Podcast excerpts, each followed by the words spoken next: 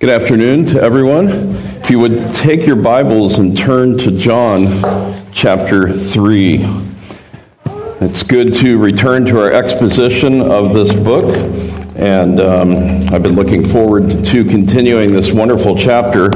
Honestly, a chapter that I've grown to love, one of my favorite chapters in all the Bible.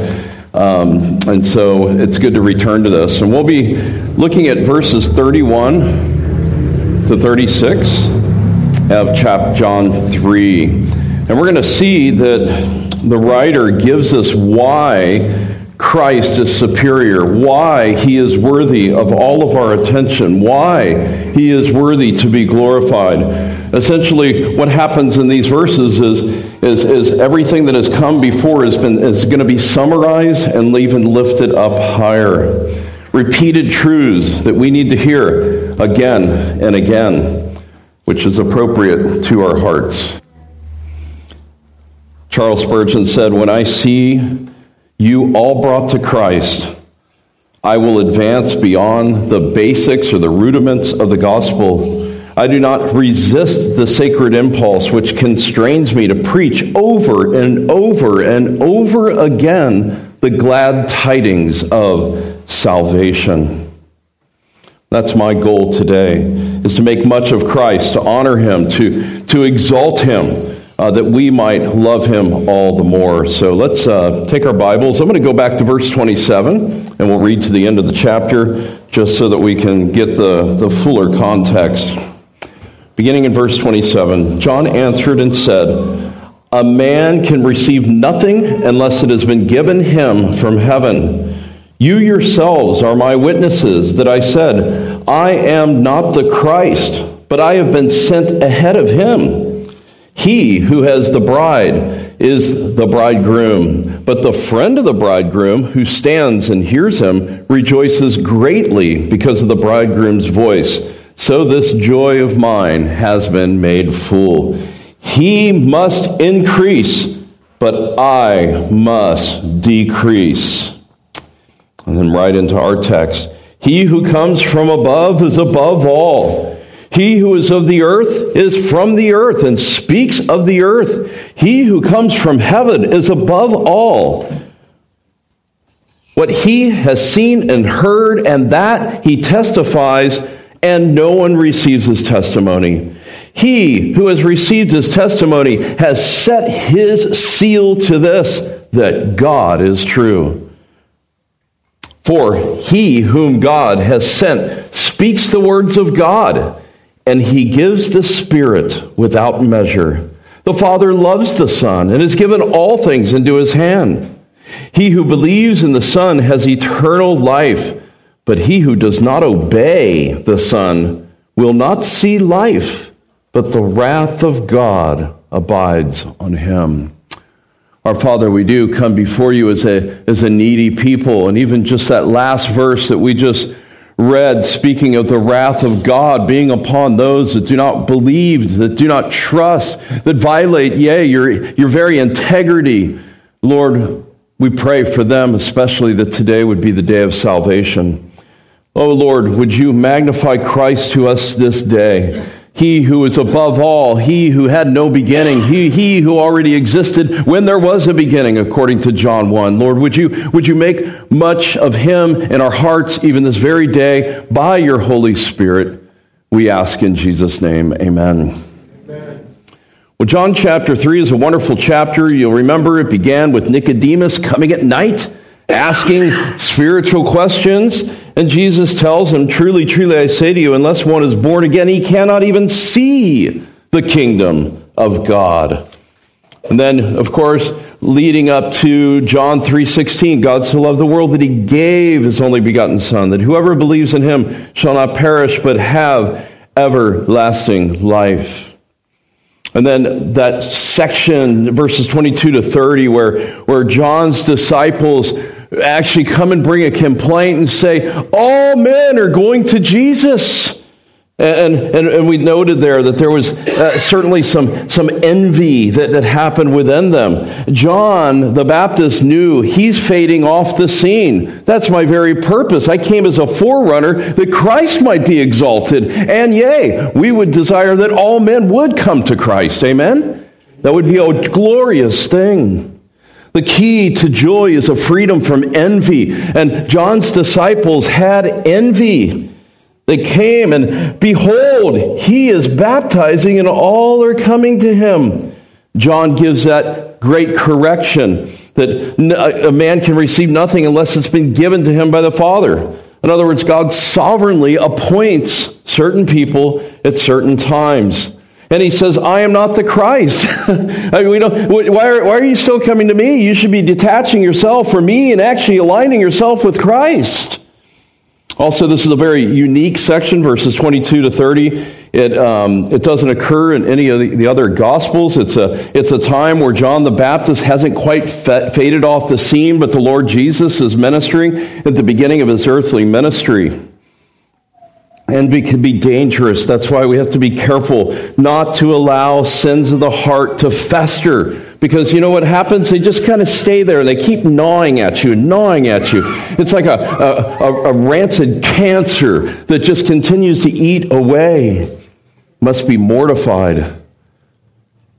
John rejoices at that illustration of verse 29 about the, the bridegroom. And he's the friend of the bridegroom, but he rejoices greatly so that his joy is made full. And then that declaration, he must increase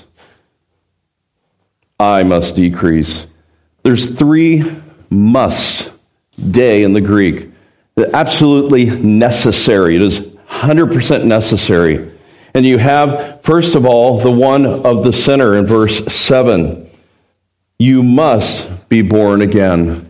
Then you have, how can you be born again? It's in verse 14. As Moses lifted up the serpent in the wilderness, even so must the Son of Man be lifted up. He must make atonement for us. He must be lifted up. And then here, the, the, as it were, the must of the servant. I must decrease because he's worthy of all exaltation. Right? Everything we do should point to him. So as we come to our text today, there's a question of interpretation. Scholars are a bit divided on this. You'll notice John the Baptist is clearly speaking from verses 27 to 30, but then it just, just keeps going. Look at it. He who comes from above is above all. At first glance, you might just say, well, this is still John the Baptist talking. But I've concluded, at least personally, from my studies of this text, this is where John the evangelist picks up and summarizes the truths that have come before in chapter 3.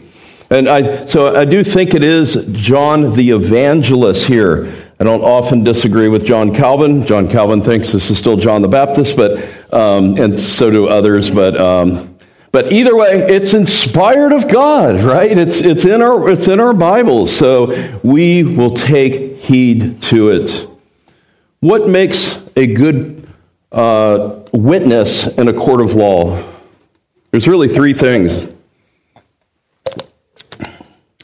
Um, a good witness in a court of law, first of all, requires that a man have firsthand information, right?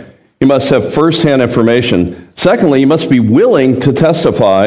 And thirdly, his witness must be reliable. And by this standard, we see John's point. Jesus Christ is the perfect witness. He alone came from heaven. He alone dwelled from all eternity past with the Father and the Spirit. He comes and he brings firsthand information. He's willing to testify. His testimony is reliable. So we're going to look at this text under three heads. The first is verses 31 and 32, the unrivaled superiority of his person and his revelation the unrivaled superiority of his person and his revelation. Secondly, the extraordinary measure of his spirit. And lastly, verse 36 how will you respond to Christ? So let's look here. The unrivaled superiority of his person and revelation. First of all, the magnificent dignity of his person. Jesus alone was pre existent from all eternity. Jesus alone was sent from the Father. The writer speaks of his superiority, his exalted position. He had no beginning because he always was. By the time there was a beginning, he, he was already there. He is unique and exalted. Colossians 1:15 He is the image of the invisible God, the firstborn of all creation. And by him all things were created in heaven and on earth, visible, invisible, whether thrones or dominions and rulers and authorities, all things were created through him and for him.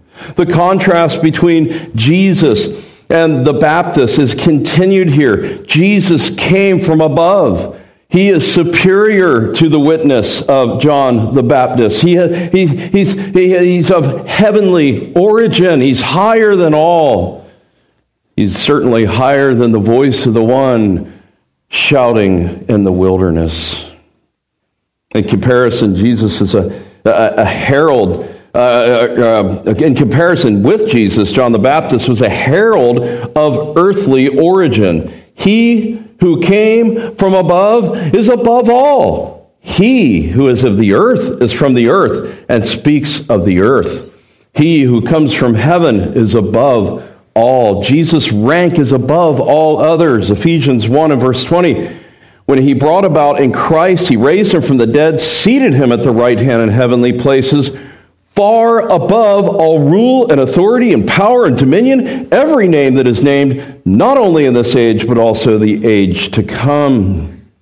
The best of men and prophets and their origin and dignity are earthbound, and that is strongly contrasted to the preeminence and preexistence of the Lord Jesus Christ. Yea, there is no comparison with Christ. I'm afraid that our finite brains have a hard time understanding the glory and the exalted position of Christ, his, his supremacy. Christ ought to be sought after by all men. Christ ought to be listened to by all men. He is worthy to be listened to. Christ is completely and utterly unique from any other messenger that has ever come. J.C. Ryle says, No man ever errs on the side of giving too much honor to God the Son. There's no way you can give too much honor to the Son because he's worthy of all honor and glory. Speaking, Paul, speaking of Adam, says in 1 Corinthians 15, the first man was of the earth, earthy. The second man is from heaven. As is the earthly, so also are those who are earthy, and as is heavenly are those who are heavenly. You see there that Paul makes the same distinction that John the Evangelist is, is making here. Jesus is above all. Those who are of the earth are of the earth, but Jesus is above all. When we think of the transition from John the Baptist to that of the Lord Jesus Christ, there's a new allegiance that should that, that don't follow the, the prophet of the old age, but the Savior of the new age. There's a transition here that's happening clearly. 1 John 4 5, those who are from the world, therefore they speak as of the world, and the world listens to them. Secondly, under this head, he brings superior revelation. Look at verse 32. What he has seen and heard, of that he testifies, and no one receives his testimony. Verse 33. He who received his testimony has set his seal to this that God is true. See, his testimony is pure. It should be accepted. His very words should be respected.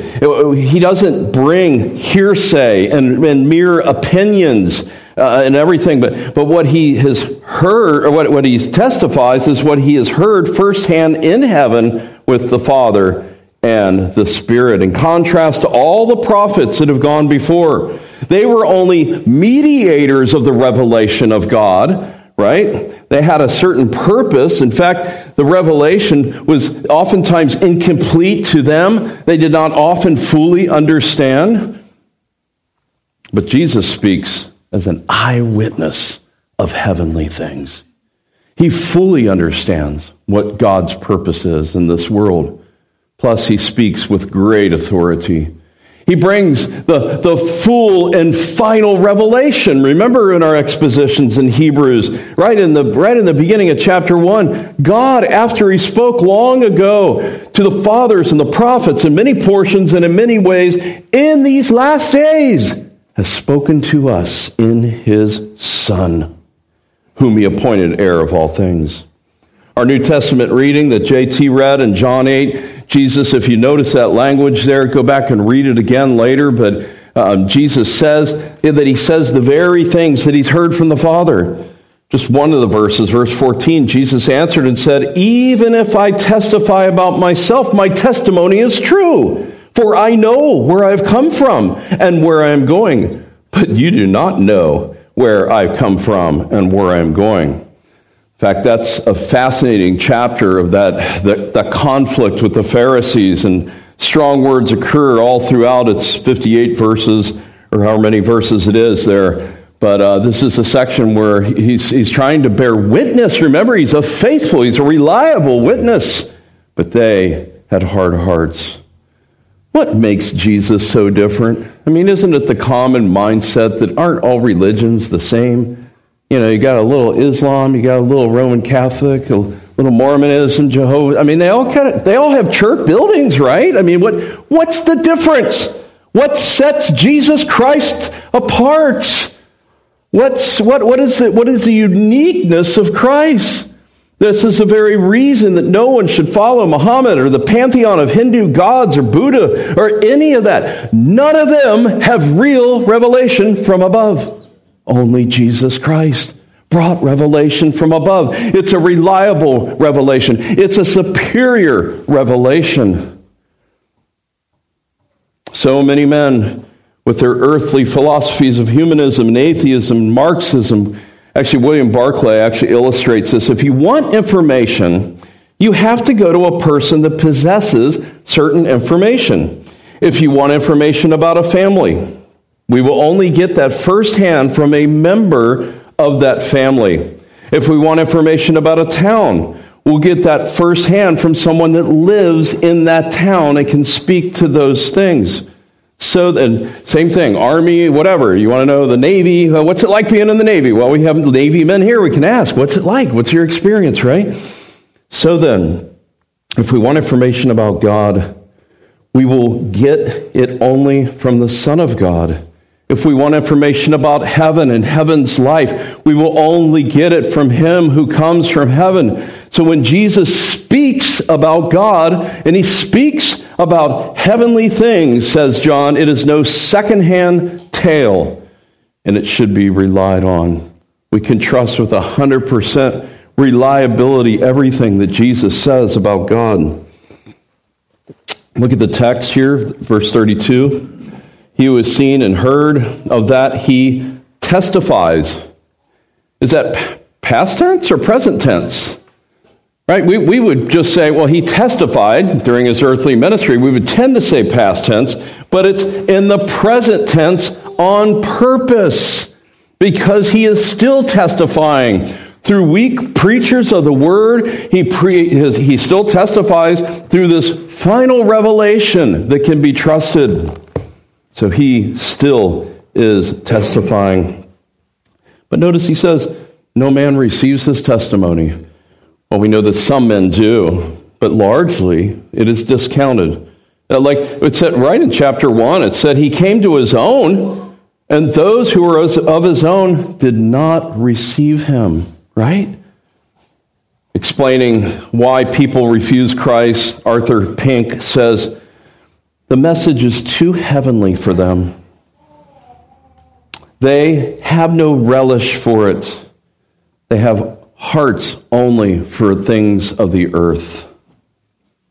John Calvin puts it this way, commenting on this As nothing is more dear to him than his truth, so we cannot render him more acceptable worship than when we acknowledge by our faith that he is true.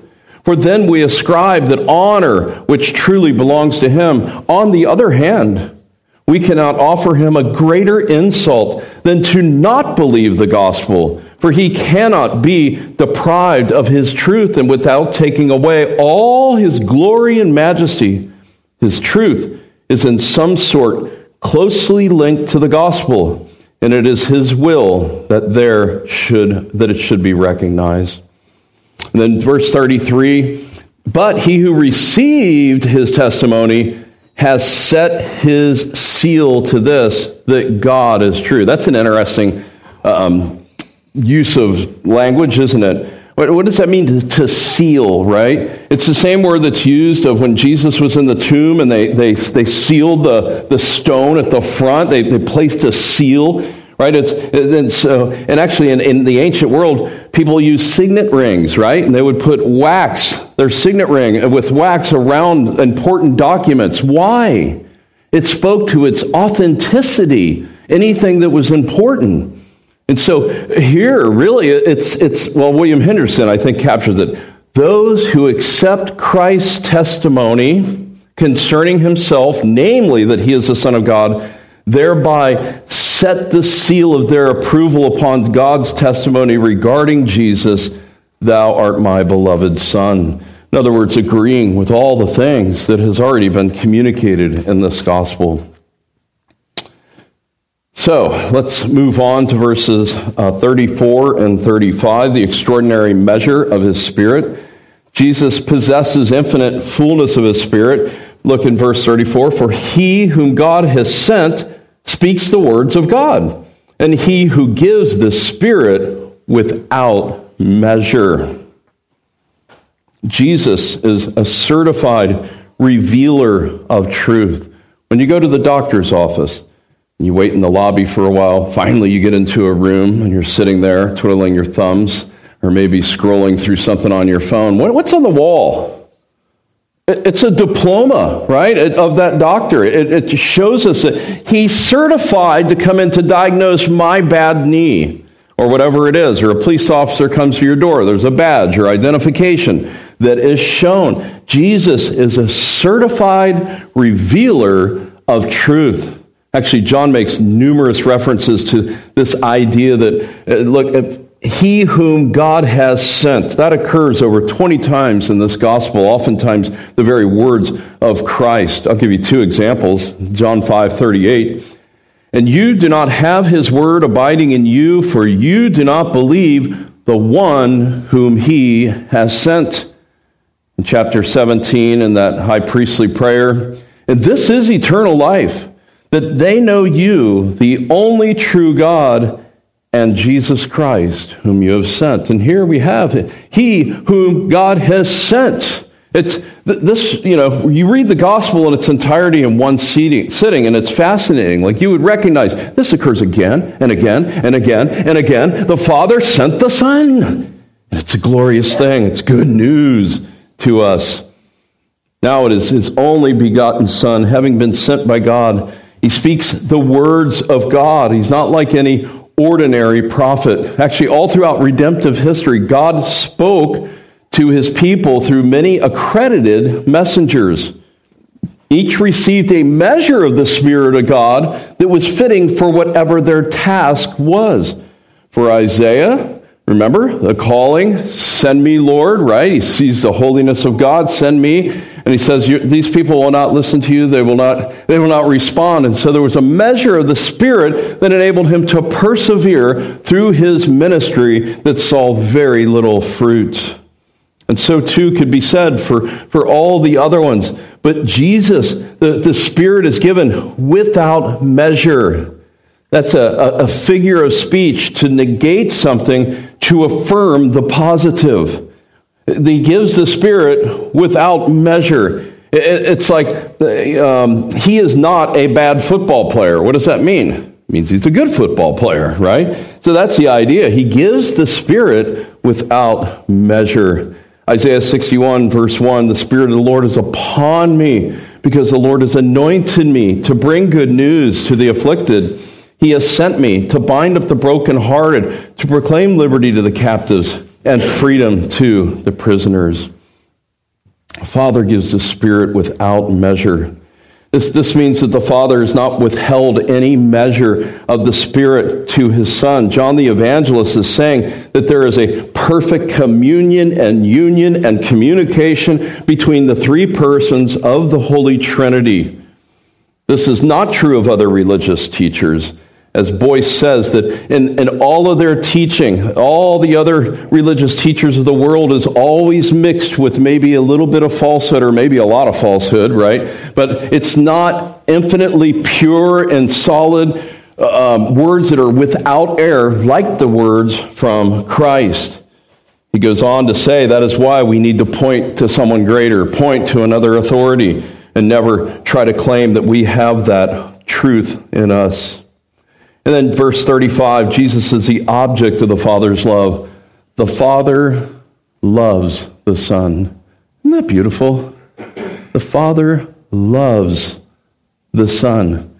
You think, why does that even need to be said? Like, like we know that, right? The, the, the Son loves the Father, right? The Spirit. Like, we know that there's a sweet union and communion, but, but it's, it, it's inserted here. The Father loves the Son, and He loves Him so much. Look at the rest of the verse He's given all things into his hand. This means, um, well, Jesus says similar thing in John 13, 3. Jesus, knowing that the Father has given all things into his hands, that he has come forth from God and is going back to God. The Son is completely sovereign. Every knee shall bow, every tongue will confess that Jesus is Lord. And Psalm 2, that messianic psalm, all the psalms are messianic in one way or another, but Psalm 2 and verse 8 Ask of me, and I will surely give you the nations as your inheritance, and the very ends of the earth as your possession. Matthew 11 All things have been handed over to me by my Father. And no one knows the Son except the Father, nor does anyone know the Father except the Son. And notice, and anyone to whom the Son wills to reveal him. That's a, a verse that speaks of every, everything being handed to him, but also that those who do not believe, can, who cannot believe, it's because the Son has not willed that. So that's a lot of truth about Christ, his exalted position. But how will you respond today? How do you respond to this one that is exalted, this one that is above all, this one that brings superior revelation, this one that is loved by God, this one that, that, that eh, eh, where it says, He who believes in the Son has eternal life. How will you respond? That is a fitting climax to this whole entire chapter. But he who does not obey the Son will not see life, but the wrath of God abides on him. There's, there's two ways, right? You either believe or you don't believe. And if you don't believe, the wrath of God abides on you. But first of all, I just want to encourage trust the Son of God. I mean, even the very testimony of John the Baptist uh, that we've seen back in chapter 1, verse 29, he said, Behold the Lamb of God that takes away the sin of the world. In verse 35, Behold the Lamb of God. And then here, there's this He who believes in the Son has eternal life. Have you received his testimony? This speaks of a decisive act. It speaks of regeneration. It speaks of being born again. Have you set your seal upon God's truth and embraced it as true? The gospel is true whether you believe it or not. You know that? It really doesn't matter what you might believe personally in your own wicked heart. The gospel is true. But we also need to know that God's love I mean, here it says what the Father loves the Son. Well, also, God's love is so immense. It's something that we should not think about flippantly. This love has been manifested by the Lord Jesus Christ living a perfect life and never sinning for 33 years.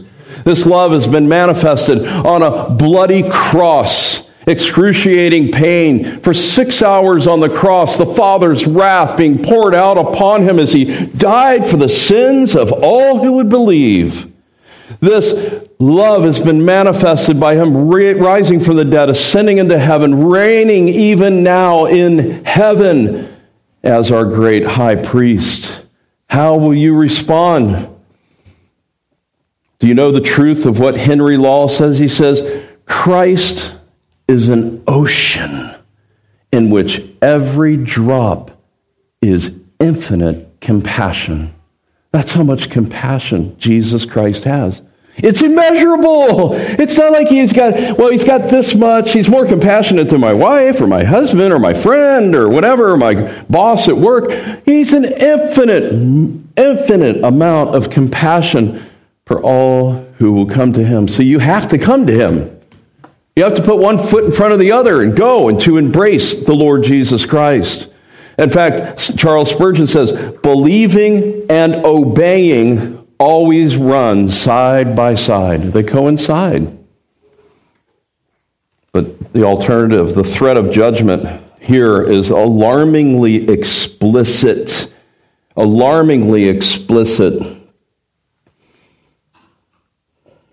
But he who does not obey the Son will not see life, but the wrath of God abides on him. If you reject Christ, you know what you're doing? If you reject Christ, you're calling him a liar. You're saying he's got no integrity. You're saying that, that, that the things that he said of himself is not true. Unbelief is a defiant disobedience. There's no hope of heaven for you. No matter what you think, no matter what your friends think, the Word of God stands true. The Bible says that you're at enmity with God in your unbelieving state. And, and you're outside of Christ, and therefore you are under the wrath of God. It's only a matter of time until you will taste that wrath. Hebrews 10 and verse 26 For if we go on sinning willfully after receiving the knowledge of the truth, there no longer remains any sacrifice for sins, but a certain terrifying expectation of judgment and the fury of fire which will consume the adversaries. You see, hell is a real place. I know it's not pleasant to talk about. Jesus talked more about that subject than any other subject, right? Hell and money. and money actually puts a lot of people into hell and their love of it and their rejection of Christ. But it's a real place. And it's a conscience, a conscious torment for all eternity. And from that torment, you will be summoned one day to stand before God in judgment, and that is called the second death. You will be united to your body, the body in which your lusts and your pleasures were satisfied again and again. You'll be reunited to that body and then thrown back into torment for all eternity. It's been said that heaven is very near to those that walk in faith and trust. It's very near. I could have a heart attack right now, right? It's so near. I'll go and to be absent from the body is to be present with the Lord. It's so near, but the alternative is true.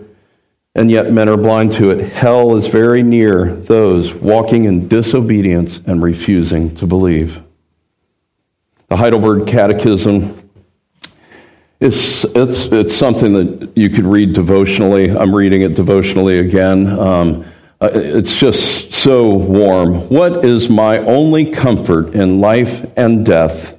Answer that I, with my body and soul, both in life and death, am not my own, but belong unto my faithful Savior, Jesus Christ, who who, with his precious blood, has satisfied for all my sins and delivered me from the power of the devil, and so preserves me that without the will of my heavenly Father, not a hair can fall from my head. Yea, that all things must be subservient to my salvation. And therefore, by his Holy Spirit, he assures me eternal life and makes me sincerely willing and ready and henceforth to live for him. You know, if that is said true, if that's all true of you, and if that's running through your veins and you know it, you want to live for Him, right? You want to bring honor and glory to Him. Two quick points of application. How will you magnify Christ? Will you give Him the honor that is due Him? He's, he's superior, He's highly above all. John's disciples, instead of being envious, should have honored Him. Jesus is so wonderful. We can trust his word for our entire lifetime and the very words that he says. In response, we should have hearts that, that ache and long to worship him. Crown him with many crowns should be our cry, or what we will sing in a moment.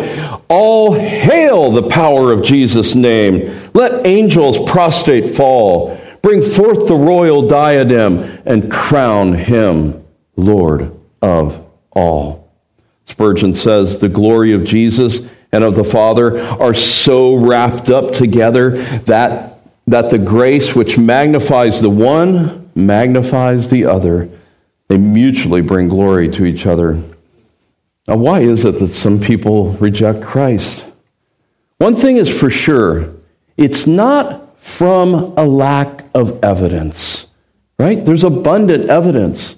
I mean, just even general revelation. This last sunrise or sunset that you saw, the rain, the storms, the fierce raging tornadoes and hurricanes. God is sovereign in all of that. The flower that blooms, the grass that is actually springing up and turning green in Southern California. All of that speaks of the glory of God, that there is a God. We didn't just end up here on accident. It's not to a lack of evidence, but also this word. And this word tells us that each man knows deep down there's a God.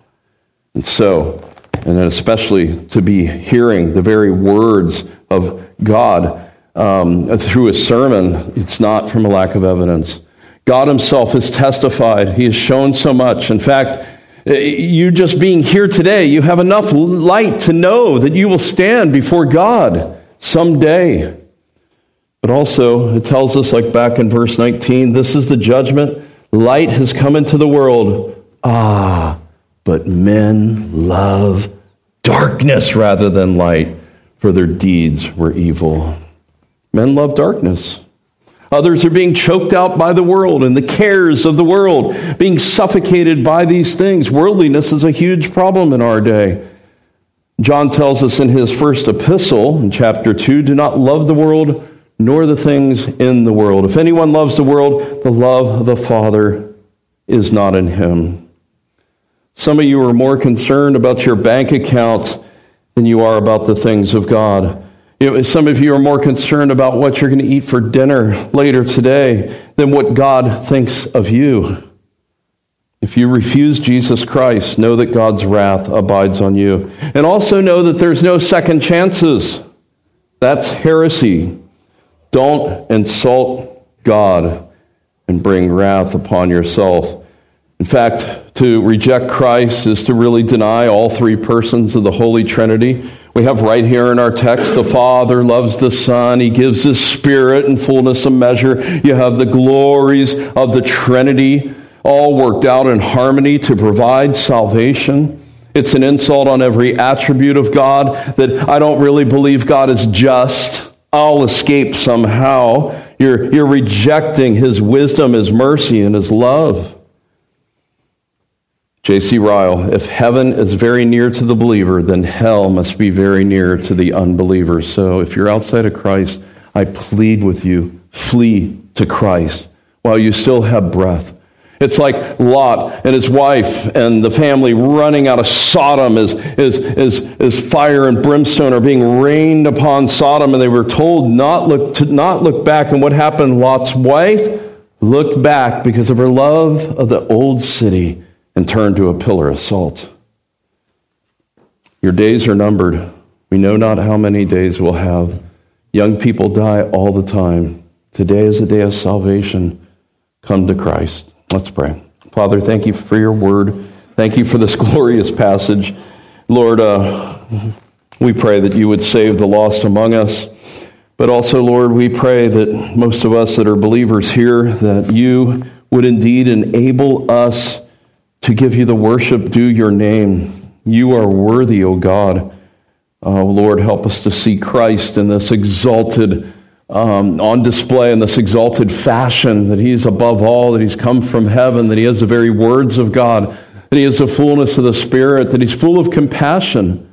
Oh Lord, may that encourage our hearts even this very day. We pray in Jesus' name. Amen.